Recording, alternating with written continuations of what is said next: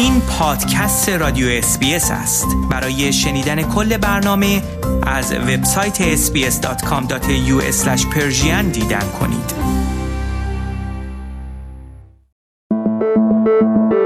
خورشت تکنولوژی.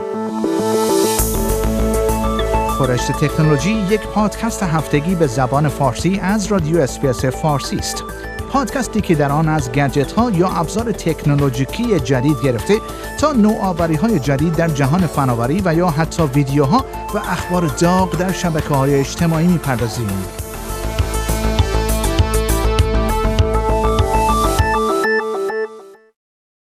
یک شرکت مستقر در ایالت South استرالیا اسکنر جدیدی ساخته است که می‌تواند نحوه اسکن چمدانها در فرودگاه ها را متحول کند.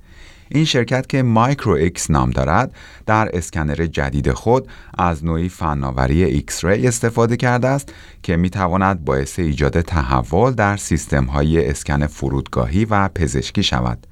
این شرکت مستقر در آدلاید اخیرا این سیستم تصویر پردازی X-ray سبک خود را در نمایشگاهی در لندن عرضه کرد.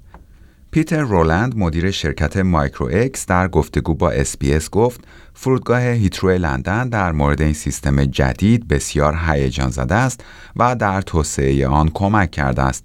در سیستم Micro-X از ترکیبی از فناوری های تصویر پردازی رایج و پیشرفته استفاده شده است که می تواند تصاویر بسیار با کیفیتی از ابزار الکترونیکی که افراد حمل می کند ارائه کند. آقای رولند می‌گوید برای دستگاه های اشعه ایکس معمولی یک قالب پنیر و یک قالب مواد منفجره بسیار شبیه به هم به نظر می رسند ولی سیستم جدید Micro-X می تواند آنها را تشخیص دهد. این شرکت همکاری های نیز با وزارت دفاع استرالیا داشته است و ابزارهای اسکن کنترل از راه دور را برای شناسایی بمب ها تولید کرده است. آقای رولند می‌گوید بهترین چیز در مورد این سیستم های اسکن سبک این است که نیازی نیست یک انسان به هدف یا منطقه مورد نظر نزدیک شود و می توان آن را روی یک ربات قرار داد و از راه دور کنترل کرد. این شرکت استرالیایی در حال حاضر همچنین در حال گفتگو با آژانس های امنیتی استرالیا و آمریکا در مورد این سیستم جدید خود است. شرکت Micro-X همچنین موفق به تولید دستگاه های تصویر پردازی پزشکی شده است که با استفاده از نانولوله های کربنی کار می کند. وزن این دستگاه تصویر پردازی پیشرفته پزشکی کمتر از 100 کیلوگرم است و این به این معنی است که می توان در صورت نیاز آن را به جایی که بیمار در آن بستری شده است منتقل کرد. پروفسور جیمی کوینتون متخصص نانوتکنولوژی در دانشگاه فلیندرز می‌گوید این دستگاه برای افرادی ایدئال است که مشکل حرکتی دارند چرا که با وجود این دستگاه دیگر نیازی نخواهد بود که آنها برای انجام اسکن به مراکز پزشکی مراجعه کنند و در صورت نیاز می توان این دستگاه تصویر پردازی پزشکی را نزد آنها برد. و خبر بعد شرکت خودروسازی ژاپنی تویوتا یکی از بزرگترین خودروسازان سیاره زمین برنامه بلند پروازانه در پیش رو دارد. این شرکت قصد دارد با همکاری آژانس فضایی ژاپن یک ماهنورد به فضا بفرستد. بر اساس برنامه ریزی ها این ماهنورد که 6 متر طول، 5 متر عرض، حدود 3.5 متر ارتفاع و گنجایش حمل دو سرنشین را دارد، در سال 2029 میلادی به فضا فرستاده خواهد شد. این خودروی فضایی به کمک پیلهای سوختی کار می کند و می تواند در معمولیت که در کره ماه انجام می شود مورد استفاده قرار گیرد. تویوتا همچنین قصد دارد این ماهنورد را به صفحات خورشیدی به عنوان یک منبع اضافی تأمین انرژی مجهز کند. پیل سوختی به این ماهنورد اجازه می دهد تا در مقایسه با خودروهایی که با باتری کار می کنند مسافت بیشتری را طی کند. شرکت تویوتا می‌گوید همین ویژگی باعث می شود تا این خودروی فضایی برای انجام عملیات تحقیقاتی روی کره ماه وسیله مناسبی باشد. این خودرو می تواند با استفاده از همین پیلهای سوختی هزاران کیلومتر را طی کند و طوری طراحی شده است تا فضانوردان هنگامی که در آن هستند نیازی به پوشیدن لباسهای مخصوص فضانوردی نداشته باشند.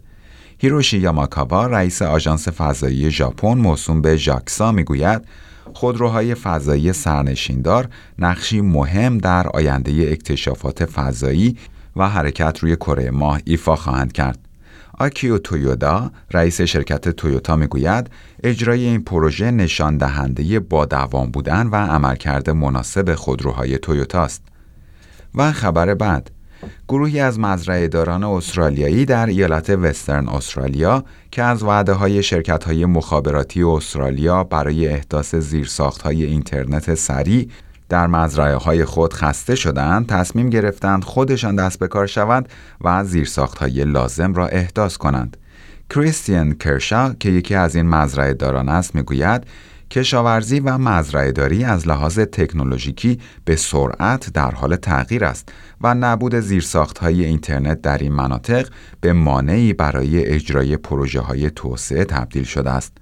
این مزرعهداران با یک شرکت خصوصی قراردادی امضا کردند تا شبکه فیبر نوری لازم برای اتصال به اینترنت NBN نسل چهار یا 4G را در مزارع آنها احداث کند.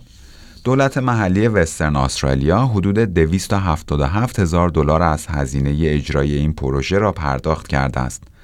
انتظار می رود این پروژه زودتر از موعد مقرر و در عواسط سال 2019 مورد بهره برداری قرار گیرد. این پروژه اینترنت رسانی اولین در نوع خود در سراسر استرالیا خواهد بود.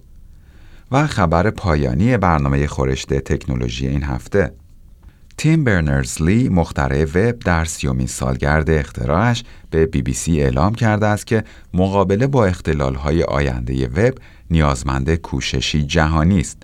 مخترع وب جهانگستر یا World Wide Web اعلام کرد که مردم پس از رسوایی کمبریج آنالیتیکا باید متوجه باشند که چگونه ممکن است اطلاعاتشان دستکاری شود.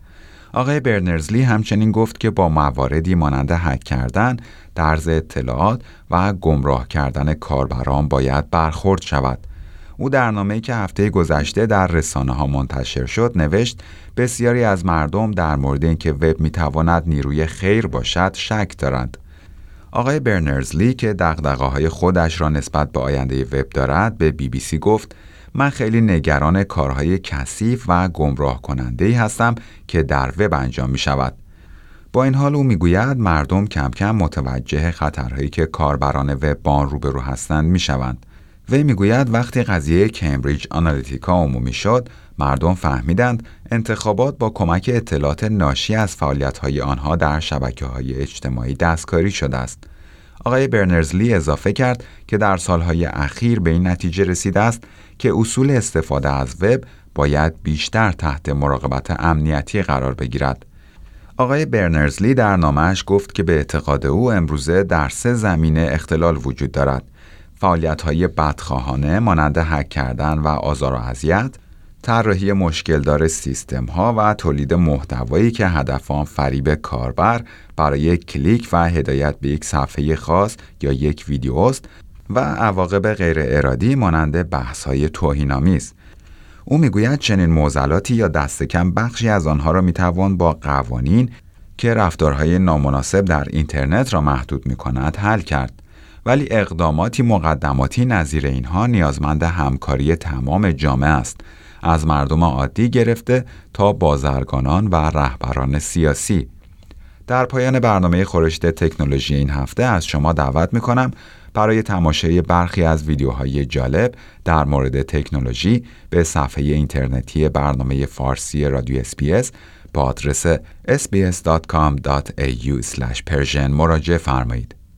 این پادکست رادیو SBS بود. برای کسب اطلاعات بیشتر از وبسایت sbs.com.au دیدن کرده و یا اپ SBS Radio را دانلود کنید.